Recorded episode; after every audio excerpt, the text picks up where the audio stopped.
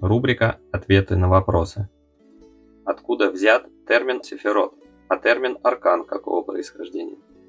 После всемирного потопа письменность была утрачена, но говорить-то люди не разучились. До восстановления письменности термины передавались из уст в уста.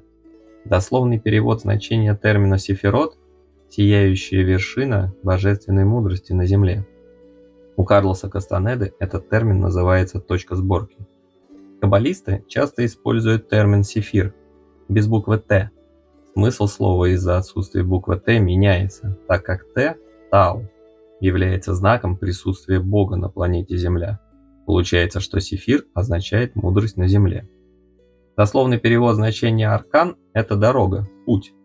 Если вы спрашиваете у прохожего, как дойти, доехать до места нужного вам, то честный человек объяснит вам кратчайший проверенный путь.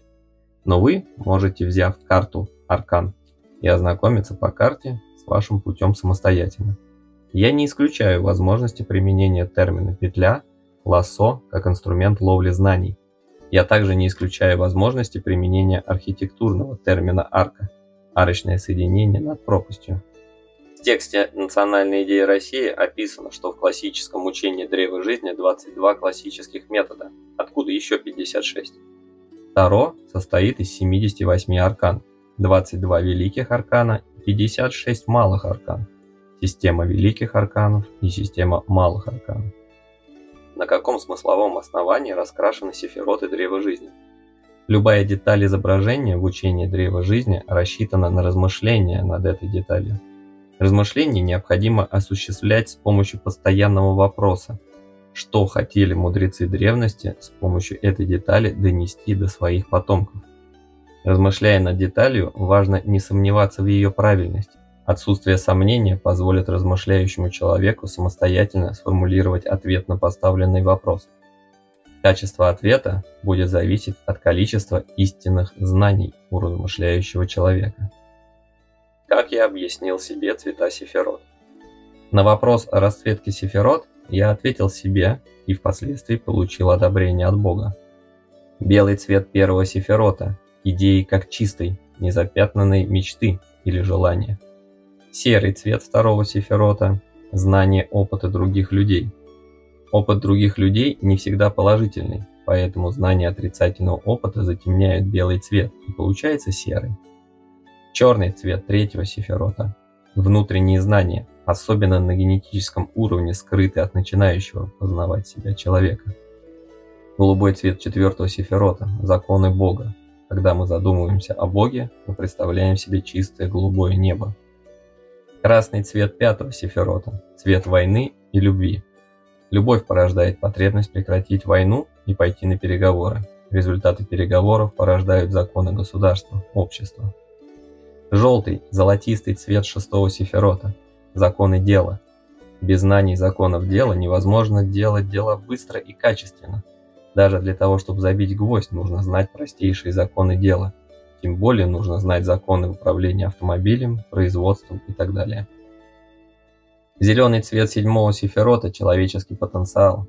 Зеленым цветом изображается растительность нашей планеты. Как и растение, человек рождается из семени, вырастает из ростка в дерево, а затем увядает.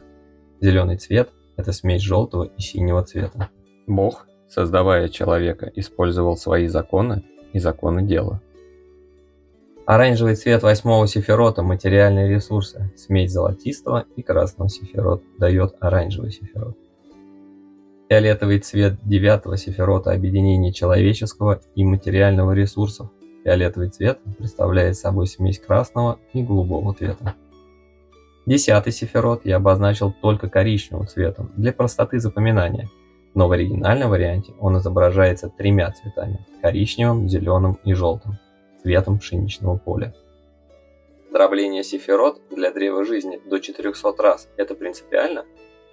Для малых идей достаточно и первого уровня, но для национальной идеи необходим классический подход – то есть 400-уровневое дробление. Для таких идей, как интернет, необходимо глубокое дробление до уровня микромиров, а для научных идей, таких как нанотехнология, необходимо дробление до уровня микровселенной. Это чисто механическое наложение 10 пунктов основной системы древа жизни. За чисто механическим наложением следует более глубокое изучение темы сефирота. Каждое значение сефирот вписано уменьшенное учение древа жизни. Такое дробление в классическом варианте повторяется 400 раз. Последний 400 уровень дробления называется листом или плодом древа жизни. При этом необходимо помнить, в каком сефироте происходит исследование идеи, так как всегда существует риск запутаться в лабиринте.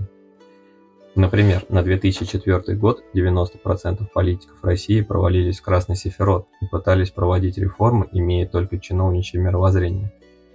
А после того, как в 2022 году купол над Россией стал еще более плотным, кремлевская лярва чувствует себя очень плохо и начинает запускать такие процессы, как кризис на Украине, санкции.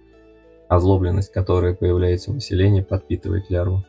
Если хотите получше узнать, кто такие лярвы, читайте ключики Соломона. Чем глубже я познаю себя, тем любовь моя к людям становится больше. Отсюда следует, хочешь любить людей, познавай себя.